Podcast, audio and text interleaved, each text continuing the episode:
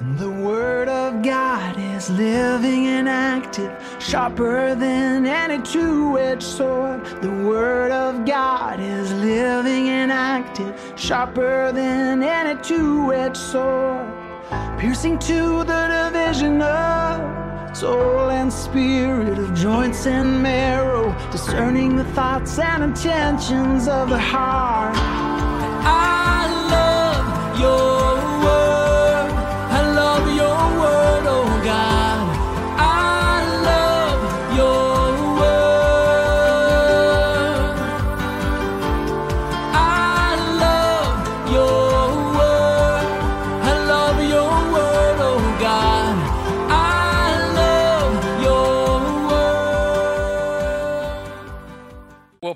Praise the Lord, everybody. And I'd like to begin tonight with prayer as we go into the Word of God. Lord, we love you. We thank you for who you are. And I ask you, Lord, to touch this Bible study as we embark on this journey, Lord, a journey through your book, the book that is written by you, the one that you declared you are the Word, the Word from the beginning, the Word that was made flesh, Lord. And we want to find you within your Word. I pray that you illuminate the understanding of myself and anyone who is watching this with the Holy Spirit, Lord, that we might understand the Word of God. Thy Word, Lord, is a lamp unto my feet and a light unto my path. I worship you. I bless you, and we do this in your honor and for your glory, and to magnify you, Lord, in the name of Jesus, Jesus Christ. Amen. Well, praise the Lord. Tonight is the first night and the first uh, lesson in Thy Word through the Bible course. So we are embarking on quite a journey, and I'm glad that so many have decided that they would come and avail themselves of this. We're going to have a good time. I tell you, I like to have good, uh, a good time. And one thing about the Word of God is you learn to love it.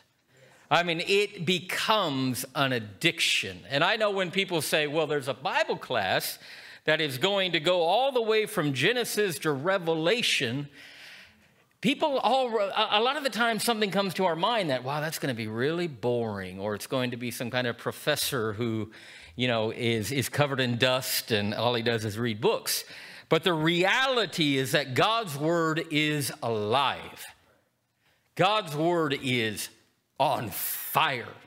And once you begin to see his word, and take it from a former atheist, once you begin to see in his word that the one who wrote the Bible knew the end of the book at the beginning of the book.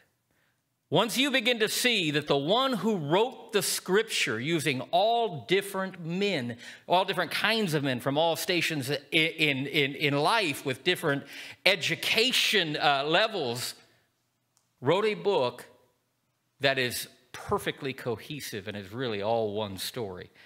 Amen. And today, we begin that journey. We begin our journey through the Bible. And our first lesson tonight is on the fundamentals of the Bible. Our next lesson will start in Genesis, and uh, it'll be Genesis chapter 1. So I urge you this week to read the book of Genesis, chapter 1 and chapter 2, in preparation for next week's Bible study. And uh, I'm excited about the prospect of learning the Word of God with you. And I say that because, yes, I am facilitating this study. But every time I open my Bible to renew my memory of what I'm about to teach, I learn something new because the Bible is alive.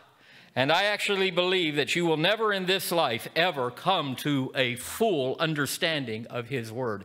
In fact, I'm going to go so far as to say that in the next life, I believe that when we're in our new and glorified bodies and we have this entire Bible memorized, we will still continue to learn from the Word of God all that Jesus Christ did for us while we were here. There is no end to Him.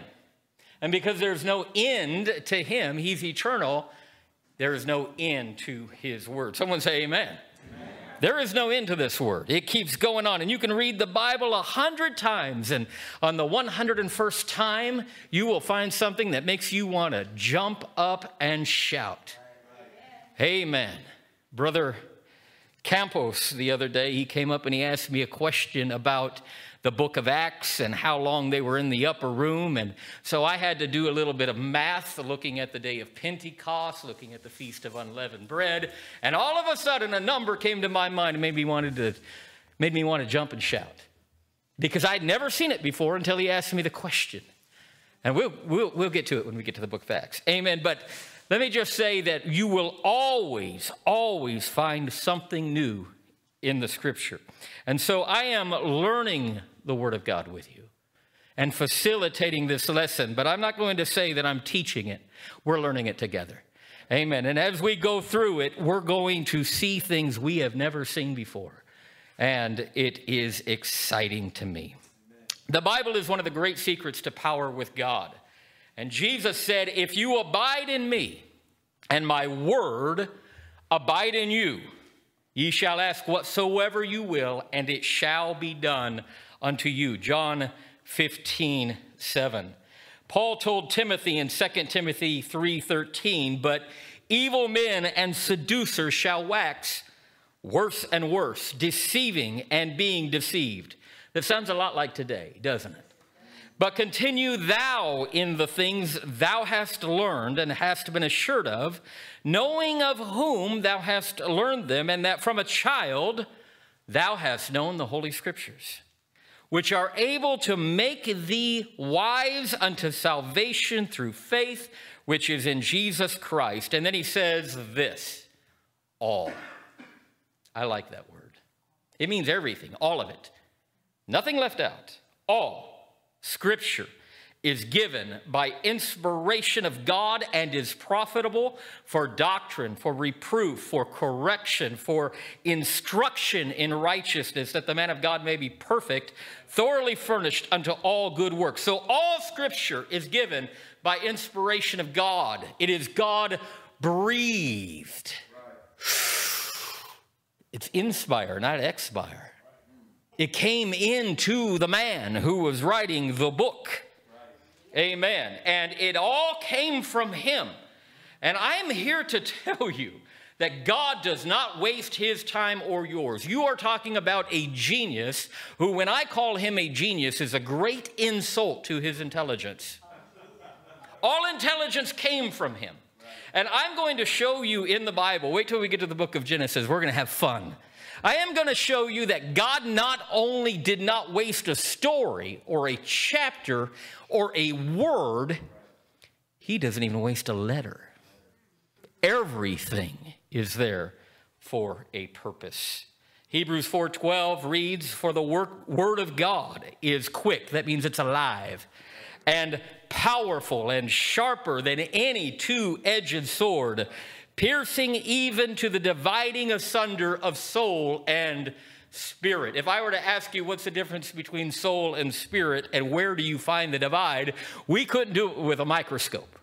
But the Word of God is so sharp that it can divide asunder soul and spirit and of the joints and marrow and is a discerner of the thoughts and intents of the heart. You know how sometimes we think we're right Sometimes we think our intentions are right. Sometimes the Word of God will show us what our intentions really are. And we find ourselves repenting and going to God and saying, Lord, may I be more like you and more like your Word. While reading our Bibles, we hold in our hands the most profoundly important possession one could ever own. People have died for that word. People are still dying for that word. We hold not just a book, but we hold the book. The book, though written by men, was authored by God. Every word fitly chosen, every story, every utterance, every jot, and every tittle ordained and inspired by the Almighty God Himself. And though not a novel, it is a literary masterpiece. People have given their life to Jesus just by reading the book of Jonah in the original Hebrew, saying that no man could have ever written like this. And we're talking great minds who, you know, can read and understand Hebrew and who are linguists and who are experts in their field. When they've read the book of Jonah and they realized how beautiful the Hebrew is, no man could have written it. The in fact, I'm going to go off my notes here, but let me tell you something. You want to know the most astounding paragraph found in the Bible? It is a genealogy of the Lord Jesus Christ found, found in Matthew chapter 1. When we get to that, that will absolutely blow your mind. It is a paragraph that no one in this room could ever match if they ever sat down to write in the number of sevens that are displayed in the original Greek of that paragraph. In fact, statisticians have said if a million geniuses with a million supercomputers had a million years, they could not write that paragraph the way that it is written with the amount of sevens that you found in the original Greek. And yet, a young man by the name of Levi, who was just a tax collector, did it. And he did it with a pen. Amen. The Bible is an amazing, amazing, amazing work of art. And though it is useful for practical living, it is also a work of art it was written so even the simple among us can understand it. Someone say, Thank God.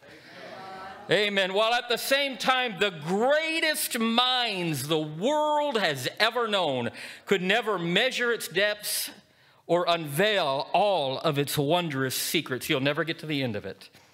Though printed on pages made from trees now dead and bound in lifeless leather, the words it records are alive and powerful, able to manifest life where there was no life. How did we all get here? How did the universe get here? And God said, He spoke into darkness, and life and light became by His word. Amen. And that's what we literally have bound in this book, his word. And not only to give life where there was no life, but to give life for all eternity. When he spoke into your life, you were in darkness and you were dead, and he brought you back to life. And not life that's going to end, but life for all eternity by his word. To know the Bible is to know God himself. To love the Bible is to love God. To obey the Bible is to obey God. Hallelujah. Someone say hallelujah. Praise the Lord. I love this poem, and no one knows who wrote it. You'll find it in the flyleaf of the Gideon New Testament Bible. An unknown writer penned these words The Bible reveals the mind of God, the state of man, the way of salvation the doom of sinners and the happiness of believers. Its doctrines are holy, its precepts are binding, its histories are true, and its decisions are immutable. Read it to be wise, believe it to be safe, and practice it to be holy. It contains light to direct you, food to support you, and comfort to cheer you. Oh, doesn't it? Doesn't it? It is the traveler's map. In other words, you don't know where to go, but it'll show you exactly the way. Amen. It is the pilot's compass, the soldier's sword, and the Christian's charter. Here too, paradise is restored, heaven is opened, and the gates of hell disclosed. I like this part. The Lord Jesus is its grand subject. Our good is its design. It's not here to judge you and send you to hell, it's here to save you and get you to heaven. Amen. Let it fill the memory, rule the heart, and guide the feet. Read it slowly, frequently, prayerfully. It is a mine of wealth, a paradise of glory, and a river of pleasure it is given you in life. It will be opened at the judgment and remembered forever. First thing I want to do after I worship God for a million years is I want to memorize the whole Bible with my new mind that God gave me in my new body. Hallelujah. It involves the highest responsibility, will reward the greatest labor, labor, and will condemn all who trifle with its holy contents. Owned, it is riches. Studied, it is wisdom. Trusted, it is salvation. Hallelujah. Lived, it is character. And obeyed, it is power. That is the Word of God. So the Word of God. The word Bible is from the Greek word biblos. You can count that next week and the following weeks, there will be a quiz. It's, going, it's not a quiz as in something in writing, but there will be a trivia night, and you will win prizes. So if I were you, when I start saying things like, oh, I don't know, the Greek word biblos, meaning book, you'd probably want to write that down in your notes. Amen. And the word testament means covenant or agreement. How many people know what the Ark of the Covenant is? Right. Why was it called the Ark of the Covenant? Because the Word of God was placed inside it. The, it held the covenant between God and Israel. And it is also called the Ark of the Testimony. Okay, and the tent that, that held the ark was called the tabernacle, and it was often called the tent of the testimony. Okay, so the word testament means covenant or agreement. And the Old Testament is a covenant God made with people before Jesus. And the New Testament, our covenant, is the covenant God made after Jesus came to earth. So we have the Old Testament or testimony or covenant, and we have the new covenant or testament or testimony. It makes you kind of reconsider what it means when the Bible says they overcame him by the blood of the Lamb and the word of their testimony. What's it talking about? It's talking about this book. Amen. The blood of the Lamb and the word of God. Praise the Lord. The Bible was written by about 40 authors over a period of approximately 1,500 years. Some of these men never even heard of the others. And there was no collusion among the 40. Two or three of them could have gotten together, but others could not have known each other. And yet they have presented a book that has the most marvelous continuity of any book that has ever been written. When we go through the Word of God, I'm going to show you this. You'll think that one writer wrote the whole thing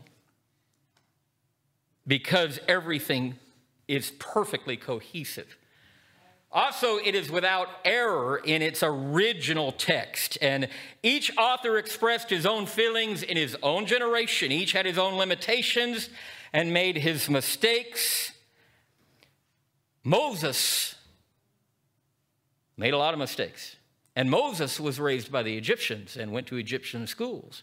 And yet, nothing that the Egyptians taught found its way into the book of Genesis, Exodus, Leviticus, Numbers, or Deuteronomy because God inspired the book through Moses.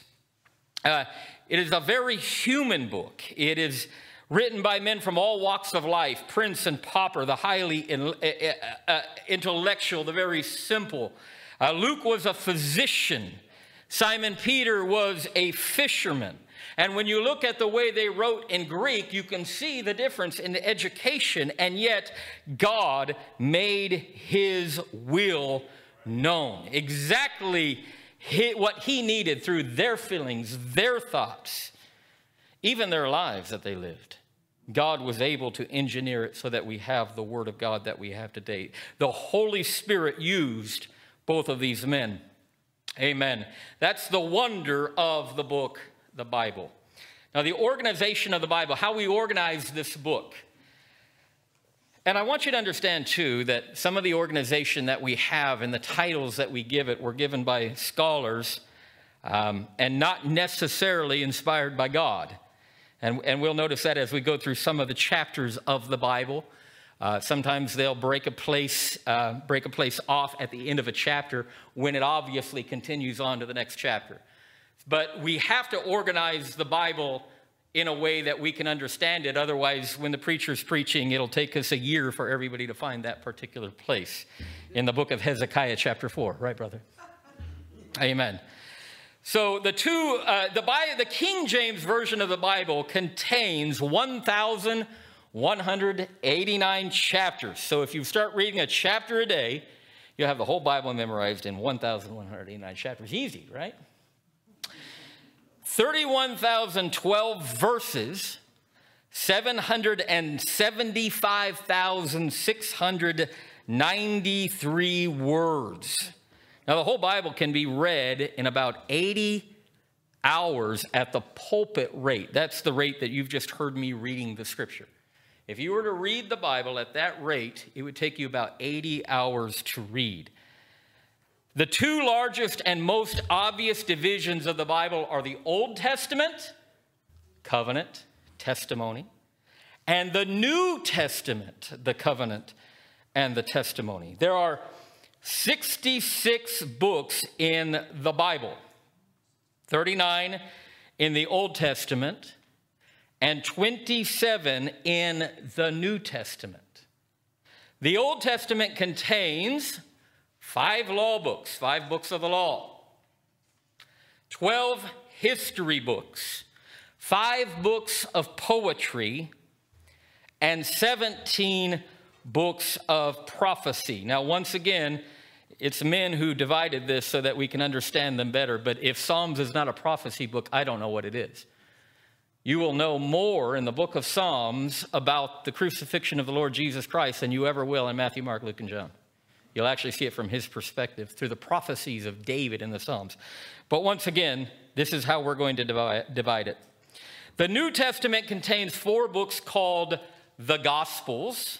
There are four Gospels, one book of history, 21 epistles, and one prophecy book. The last, the first five books of the Old Testament are called the books of the law, mainly because they contain the law of Moses, which was given to the people of Israel.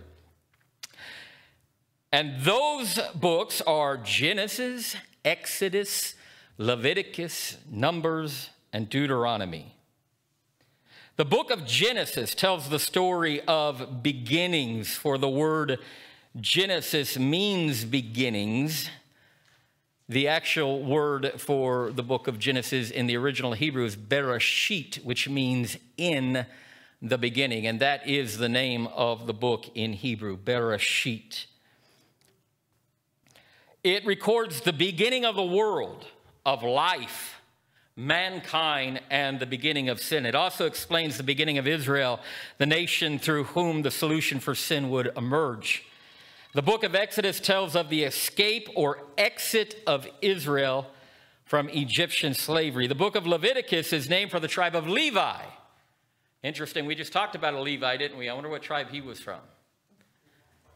Uh, the book of, uh, so it's, it's the priestly tribe because the book contains the laws of God which pertain to priestly service. The book of Numbers contains a census or numbering of the tribes of Israel after their escape, really rescue from Egypt. And the book of Deuteronomy is the account of Moses' final speeches to Israel before his death. In Greek, the word Deuteronomy means second law, and those are the five books of law. Those are also called the Pentateuch. Okay, we all know what a pentagram is. It's a five pointed star. So a Pentateuch, you would think it's five of something. So it's the five books, the Pentateuch. In the Hebrew, the word is Torah. So when a when you someone from Israel who speaks Hebrew, when they are talking about the Torah, they are talking about the first five books of the law written by Moses. Actually, the, all the other uh, mo, like the prophets in their particular view are the writings, but the Torah are the first five books of Moses. The next 12 books of the Old Testament are books of history. There are 12 of these. They record the history of Israel, beginning with the conquest of the land of Canaan and ending with the return of God's people from foreign captivity. The books of history include Joshua, Judges, Ruth, 1st and 2nd Samuel, 1st and 2nd Kings, 1st and 2nd Chronicles, Ezra, Nehemiah, and Esther. It's going to be so fun to go through these books. I'm telling you, I'm going to love it. We're going to love it together. The next division, the books of poetry, includes Job, Psalms, Proverbs, Ecclesiastes, and the Song of Solomon. So, the book of Job is a study of human suffering and how we should handle it.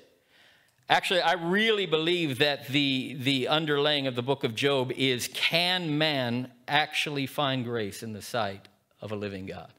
I actually think that is really the basis of the book. Yes, suffering is involved, but that's the question that the book is asking Can a man find grace in the sight of a living God? Uh, Psalms is a collection of songs which were used in worship to God.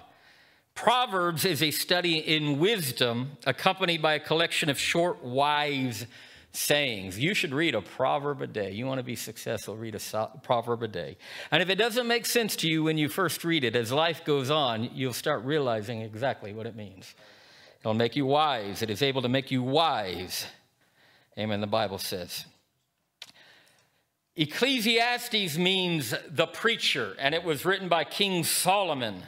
This book is a collection of short, wise sayings. Um, I'm sorry, an essay on the meaning of life and what Solomon concluded were the truly important issues of life, written by the most wise man that ever decided to be a fool that the world has ever known.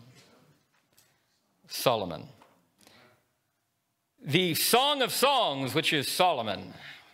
Song of Solomon is sort of like an ancient marriage manual, graphically portraying the intimate love between a husband and wife, and is symbolic of the love between Christ and his church. It's a beautiful, beautiful book for lovers. My wife reads it to me every night, don't you, babe?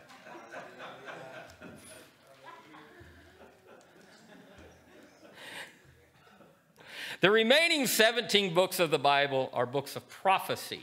I'm not going to go through all of these. They contain the recorded writings of some of God's prophets. The work of a prophet was to speak on behalf of God. They communicated God's concern when his people drifted away from his covenant.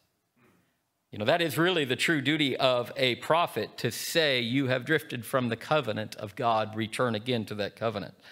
And that is what they do. They foretold impending punishment from God if his people did not repent, and they used, uh, they, they usually promised an end to the punishment uh, and a reconciliation to God's favor. These are the divisions of the Old Testament books. Now we come to the New Testament. And it is also divided into four major groupings. There are the books of the Gospels, history, the epistles. That's a nice way of saying letter. And prophecy. The first four books of the New Testament, called the Gospels, are actually biographical treatments of the life of Jesus. They were written by and are called Matthew, Mark, Luke, and John. We're going to have a lot of fun when we get there, too. It's like I want to go off, but my wife says, don't run down a rabbit hole. But have you ever asked yourself why there are four gospels? Why didn't he just do the whole story in one? Right? I'm not gonna, I'm not gonna, should I reveal it? I shouldn't reveal it. Okay, praise the Lord. For the same reason why there are four cherubim. Hallelujah, around the throne of God. Praise God. Hallelujah. All right. There is only one book in the history section. It is the book of Acts, or the Acts of the Apostles, uh, so called because it records the acts or actions of the apostles and the disciples in the early church. It is a wonderful book because we're apostolic. We can read that book and embrace it and love it. And a lot of people, I'll tell you, a lot of people, I, lo- I love to listen to Bible teachers. because I always learn something. Whether I agree with them or not, I always, uh, I always learn something. But whenever I hit the book of Acts, there's a whole lot of hem hawing around a lot of verses, a whole lot of dancing around things because they don't want to come right out and say that the Holy Ghost is for us still today. That there's divine healing in His church here today. Amen. And they baptized in the precious name of Jesus, like we still do today. Hallelujah. We don't dance around it. We're going to have a good time with the book of Acts. Amen. The next section of the New Testament books, the epistles, is a collection of letters which were written by inspired leaders of the early church. And some of them are letters to specific churches in Rome, Corinth, Galatia, Ephesus, Philippi, Thessalonica, and of course to the Hebrews. And uh, these letters were written by the Apostle Paul, who, was, uh, who also wrote letters to individual people like Timothy, Titus, and Philemon. And some are general letters to the church at charge uh, or at large. The titles of these general letters reflect the names of their authors James, Peter, John, and Jude. And that brings us to the last division of the New Testament, and that is prophecy. It is called the book of Revelation. It is one book, and there's one prophecy book in the New Testament. That might be, that might win you something next week. So the Old Testament covers and, and what it covers, and it's a good thing when you're studying the Word of God, is to try to think of it. And I was told this, I can't remember who said it, but it really stuck with me as a young man, is to pretend that you're assembling a pearl necklace okay? And you have a string, and you've got these little pearls, and all these little pearls have names on them. So you want to put a pearl on that string, and you want to remember where you put it. This will help you remember the Bible. So the Old Testament covers creation. That's a pearl, right? And then the fall of man, the flood, Babel, or the Tower of Babel, the call of Abraham, Abraham's descendants' descent into Egypt, the exodus or the departure or the rescue or the coming out from Egypt, the Passover, the giving of the law, the wilderness wanderings, the conquest of the promised land, the dark ages of the chosen people. So the people of God went through dark ages. By the way, you will find out if you compare Israel and how they base their physical history here on earth, you will find very many similarities between their physical existence, what they went through, and what the church has gone through in the spirit. There was a time of dark ages uh, for us. Uh, there was a time of wilderness wanderings. Um, uh, the anointing of Saul as king, so it's the time of the kings, the golden age of Israel under David and Solomon, which we call the United Kingdom, the United Kingdom of Israel. And then we have the divided kingdom, Judah and Israel the captivity in Assyria and Babylon, and the final pearl on the Old Testament string is the return from exile. We find the people of God returning back to Jerusalem, back to Israel. The New Testament covers the early life of Christ. You know, it's interesting. This isn't in my notes, but if you think about the time that the Old Testament covers, it covers all the way from creation to the exile of the people of Israel out of uh, Babylon, returning them to the Holy Land. But the New Testament only covers one lifespan. One lifespan. John, they say, was right around 17 years old. I don't know where they came up with that number, but we'll take it. He's around seven. He had to be pretty young when he wrote when, when he first started following Jesus. And he was the last writer of the New Testament. And after he was off the scene, there was no more Bible.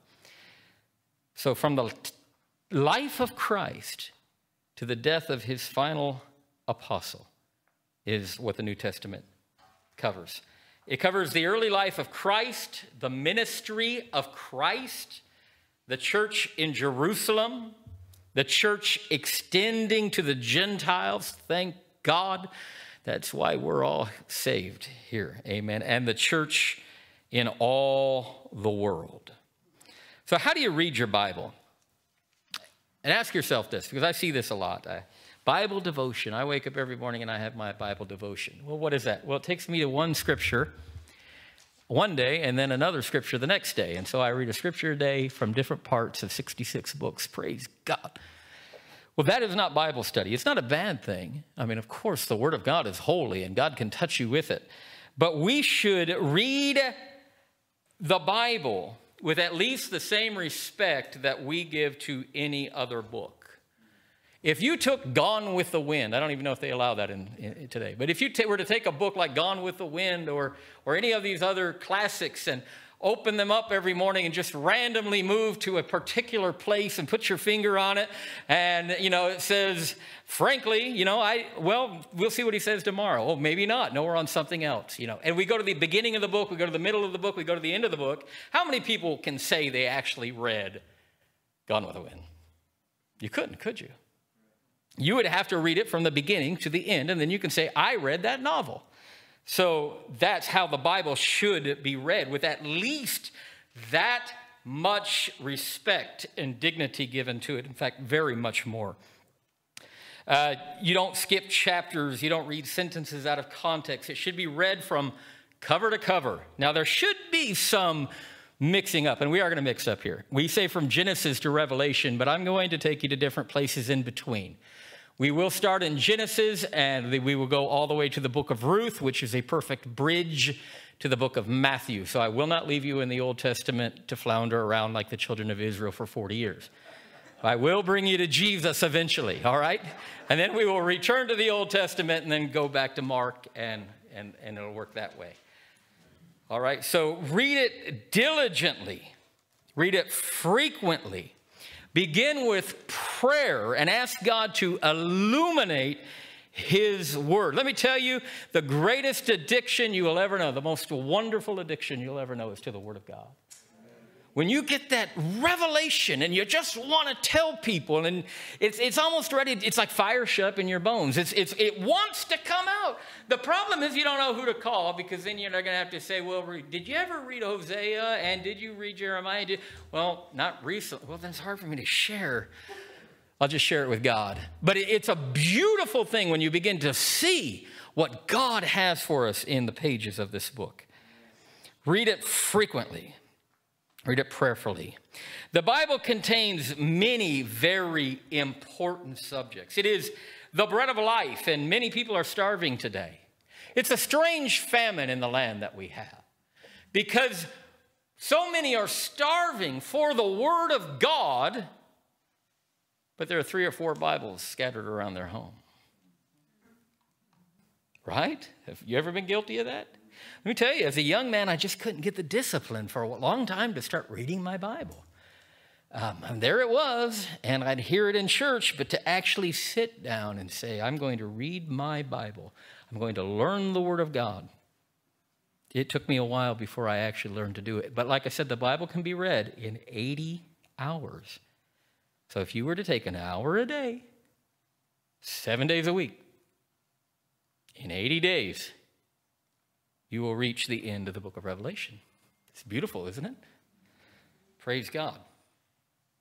So it contains many important subjects, but as we study the Bible together, I want to focus our thinking because we can and I will run down rabbit holes.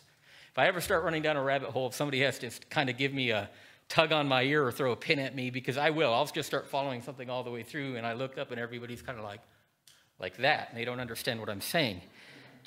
So, the subject that I want to focus on is the one that Jesus said in John 5 39.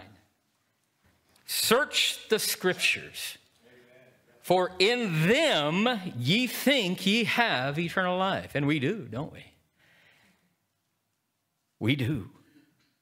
And they are they which testify of me. Luke 24 tells the story of two disciples traveling on the road to Emmaus, and uh, they are distraught, they're depressed, they're confused. Because Jesus of Nazareth, of Nazareth, the one who they had believed to be the Messiah, had been crucified. And as they walked, they were discussing these things with each other. And Jesus drew near to them, the Bible says, and joined in their conversation. God did a trick on them, though. He, he held their eyes. The Bible says their eyes were holden so that they couldn't recognize him. And they began to talk with him, and he began to talk with them. And they told him about this one called Jesus, who they had trusted in. They told about his crucifixion, and they even told him that there were some rumors among the disciples that he was risen from the dead, but they didn't know what to think. And, you know, you can read between the lines, they didn't really believe it. They didn't really believe it, they were doubting him. And in Luke 24 25, Jesus said to them, O fools and slow of heart to believe all that the prophets have spoken. You know, we're New Testament Christians and we spend a lot of time in the New Testament. But these two apostles didn't have a New Testament in their back pocket, there wasn't one. And Jesus said, You're slow of heart to believe all that the prophets have spoken. Ought not Christ to have suffered these things and to enter into his glory? And listen to what he says and beginning at Moses. Moses and all the prophets, he expounded unto them all the scriptures, the things concerning himself. Jesus took the Old Testament from Moses and all of the prophets. And he taught about himself. Jesus said unequivocally the scriptures testified of him. Old Testament and New Testament together, Christ is its grand theme. And that let that be our focus. Let us find Jesus within the pages of this glorious book. And may Jesus be our focus. So, as we go through the Bible, what should be on your mind is while we're studying this. Now, there are other things we can study, of course, and we should do that as we read the Word of God over and over again. You might want to think about another particular subject to see how many times that comes up in the Word of God. But while we're studying the Word of God here together, let's all collectively look for Him. Because in the pages of that book, He said, It's written of me to do thy will, O God. Praise the Lord.